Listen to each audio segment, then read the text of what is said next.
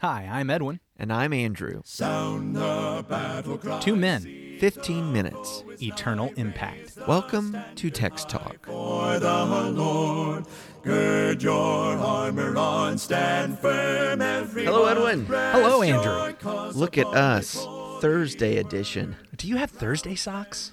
You know what? Uh, no, not yet. Not yet. Not yet. we'll, we'll have to get some Thursday socks. We'll have to we'll have to figure this out.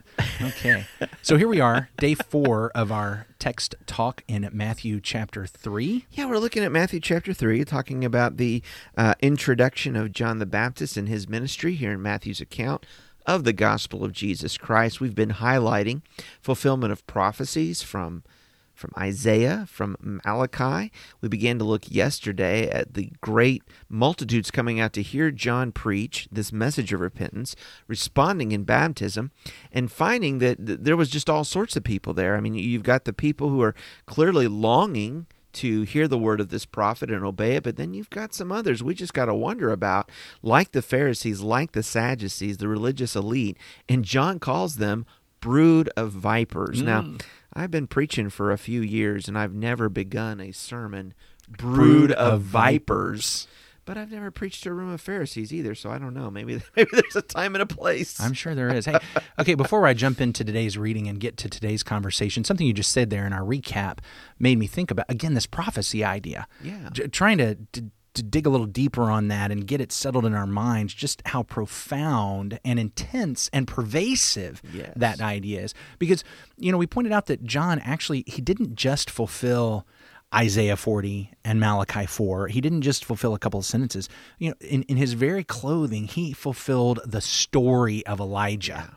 He's he's looks like a, a type. Yeah, of we're- fulfillment. And so we're, we're seeing, so we, we've got to be thinking in this idea of fulfillment that it's not just find a sentence, find where the same thing happened. It's listen to the story and see the story happen again mm. in Jesus and in the events surrounding Jesus. There's a whole lot of that. So that just, yeah, I mean, it's profound here. Well, and and there you bring. I mean, it makes me think of the point you just made. So true. The irony then that of all the people who can't see John for who he is and Jesus for who he is, Yeah. it's the Pharisees and the Sadducees. Yeah, absolutely. Absolutely. Who should know these scriptures better than anyone? Well, you know, we mentioned the other day that John is actually laying out a choice, and Matthew's pointing out they have a choice. They'll either repent, or you know, there's going to be destruction that's Yeah, going to come yeah. upon uh, upon the land. And you're at, in Matthew, you're left wondering, okay, what's going to happen next? So maybe we should look forward to see how they treat John, to see which direction this is actually going for them. Mm-hmm. Mm. Yeah, good point. I think good we're going to see that. Okay, uh, so so moving into what I hope to talk about today, because I really I, I want to talk to you about something today that I hope will actually be very encouraging for you. It's very encouraging for me. I hope everybody listening in on our conversation it will encourage them greatly. I want to find it again in Matthew chapter three, verses seven through twelve. All so that's right. that's what I want to read for us today to remember this point. But when he saw many of the Pharisees and Sadducees coming to his baptism, he said to them, You brood of vipers. There's your phrase. Yeah. Who warned you to flee from the wrath to come? Bear fruit in keeping with repentance, and do not presume to say to yourselves, We have Abraham as our father. For I tell you, God is able from these stones to raise up children for Abraham. Even now the axe is laid to the root of the trees. Every tree, therefore, that does not bear good fruit is cut down and thrown into the fire. I baptize you with water for repentance, for he who is coming after me is mightier than I, whose sandals I am not worthy to carry. He will baptize you with the Holy Spirit and fire. His winnowing fork is in his hand, and he will clear his threshing floor and gather his wheat into the barn, but the chaff he will burn with unquenchable fire. Boy, there's an amazing thing there, just as you're reading, that uh, you know it hits me, and that is a, a clarification here of what it means to be the people of God, the the true people of God. This idea of being sons of Abraham, you know, that was an identifier, a marker for the people of God that they had this genealogy and this lineage. They go back to Abraham, whom God chose, whom God made the promises to. We know we're God's people because we are the nation that was promised to Abraham. But he says he can raise up sons from stones. What's he interested in? These fruit of repentance, this good works. It's people that actually look and act and love like God, like their Father, not people who can point to some type of record book and a birth certificate and say, "Well, look, look I'm I'm the people of God." John anticipates an objection. Mm. The objection is look, we don't have to listen to you. We're children of Abraham. Mm-hmm. And we know the promises are for the children of Abraham. And so, yeah, okay, yeah, repent, whatever. I'll do what I want. I am a child of Abraham. I think I've shared this story with you before. I had a really, really good friend named Vic Campbell. He was one of the elders at the congregation in Beaumont when I was there. He has since died mm-hmm. and is with the Lord Jesus, and I'm very thankful for that for his behalf. He's a great, great, great fellow. Loved him to death. I remember he was telling me about his childhood because he was from Britain. Hmm. And he remembered as a child asking his mom about salvation and being right with the Lord. And he said that his mom patted him on the head and said, Victor, you don't have to worry about that. You're British. I mean, it really was this idea hey, we are God's chosen people, so it just doesn't matter. Look, you don't have to worry about repentance and church and uh, living your life in any certain way. You're British. It's okay. And that's the idea that John is anticipating here that, that these Pharisees and these Sadducees are going to say, I'm Jewish. Mm. I'm an offspring of mm-hmm. Abraham. I am a child of the promises. So, hey, it doesn't matter what I do with your teaching. I'm okay. J- John's response to that Yeah. very clearly don't don't take a whole lot of rest in that. Look, God can God can bring up children from Abraham out of these stones. Right. And, in fact, what he's actually saying to them is is that it, it, it's not about your biological background of whether you're really children of Abraham.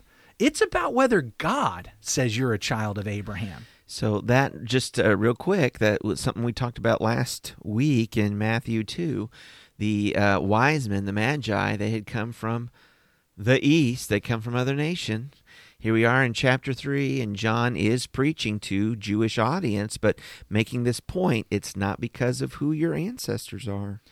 We're- Okay. we're setting up that this message is more than just, or more than just for the Jews. I want to make a little side trip here. This is when we were reading it, this this thought hit me, but then we kind of moved along and I thought, well, we're past it. But actually, I think it goes right along with this. As we were reading this, I remembered we we talked yesterday about connecting back to Psalm 1 uh, or, or the day yeah. before, I can't remember when it was now. But uh, I actually remembered as we were reading it today, Psalm 52. And in Psalm 52, that's the one where David has the contrast of the one tree that is uprooted versus him being a planted green olive tree in the house of the Lord. And he is talking in that psalm. We're not quite sure if it's Doeg or Saul or maybe a combination of both. But I remember when we talked about Psalm 52 way back in season two, that uh, we, we highlighted that Saul was that one who had been the Psalm 1 tree, mm-hmm. but he had abandoned the Lord Right. and the tree was uprooted. And that's we- we're actually seeing that idea here. Here is Saul, who is biologically a child of Abraham. He's even chosen by God to be the king. He, he has all this opportunity to be everything mm-hmm. that God wanted him to be, and he squandered it, and the tree is uprooted. John brings the same imagery. We've got all these trees, mm-hmm. but if you're not bearing fruit, the tree is going to be cut down, and really, you're actually going to be nothing more than chaff. Yeah. It- you're you're going to be, burned burned, in a, an unquenchable fire. Yeah. Yeah. Okay. So Good connection. I had said that I wanted our conversation today to be more encouraging. I, I feel like it hasn't quite been encouraging yet. So let me get to the part that I Well, thought might I be encouraging. disagree. I find myself quite edified. Well, good. I'm glad to hear that. I'm glad to hear that.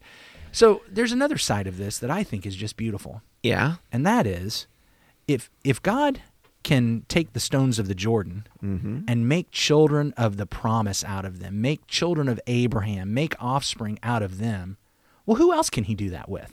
Yeah. He could do that with you and with me. Yes. He could do that with Gentiles. I that was one of the things I was thinking. The the callback to the Magi. This Oh, is yeah. for other people that they can be sons of the promise, sons of Abraham by faith. And so, to me, the very encouraging part of this is that sometimes I feel like you know I, I can't be saved. Mm. I can't be used. God, what what what am I good for? What am I good for? Look, God can take this table if he mm-hmm. wants to. Right. And, and turn it into a child of Abraham that he uses for his glory, for his kingdom pur- purposes in amazing ways. That means, Andrew, he can do that with you. He can do that with me. He can do that with anyone. But of course, now look, the key is here. I mean, this is still in the context of repent. That's right. So so we're I, I don't I don't want anybody to walk away from this saying that, oh, I can just go on with my life doing whatever pleases me and God will use me in this way. But I, I, I really want to highlight if we repent, if we surrender to God, if we hand our lives over to Him, if we say the kingdom is here and I want in, we come asking, seeking, and knocking, God's not going to turn us away. There's this beautiful picture of the of how God would use us and build us into something magnificent and for his glory hmm. in 1 Peter chapter 2. Oh. There where it's talking about Christians, mm-hmm. people who are the sons of Abraham by faith, sons of the promise through Christ, and they are called living stones. In 1 Peter 2 and verse 4, coming to him as to a living stone, rejected indeed by men, but chosen by God and precious, you also, as living stones, are being built up a spiritual house, a holy priesthood, to offer up spiritual sacrifices acceptable to God through Jesus Christ. That is a tremendous connection. A beautiful, beautiful picture. And so I can make children, God can make children of Abraham out of these stones, and he can make living stones out of us, Yeah. who are the children of Abraham through Jesus Christ. Of course, Galatians 3 talks about that idea of being children of Abraham. Let me see if I can get over to that real quickly. Uh, oh, no, okay. I thought maybe, I, I No, saw I I, saw three on yet. your page. I thought, oh, maybe he was already thinking of that and has already made it there. Yeah. So in verse 23, Galatians 3, before faith came, we were held captive under the law, imprisoned until the coming faith would be revealed. So then, the law was our guardian until Christ came, in order that we might be justified by faith.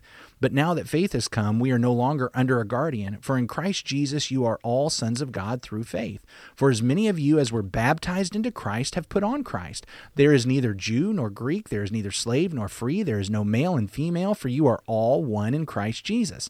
And if you are Christ's, then you are Abraham's offspring, heirs according to the promise. Mm-hmm. Praise God. So if I want to be an offspring of Abraham, I can. He he can make offspring of Abraham out of stones. He can make one out of me. Mm-hmm. I need to repent and be baptized. I need to be baptized into Christ, clothed with Christ. Christ Christ in me, Christ around me, Christ over me and under me and my foundation and my life and governing me.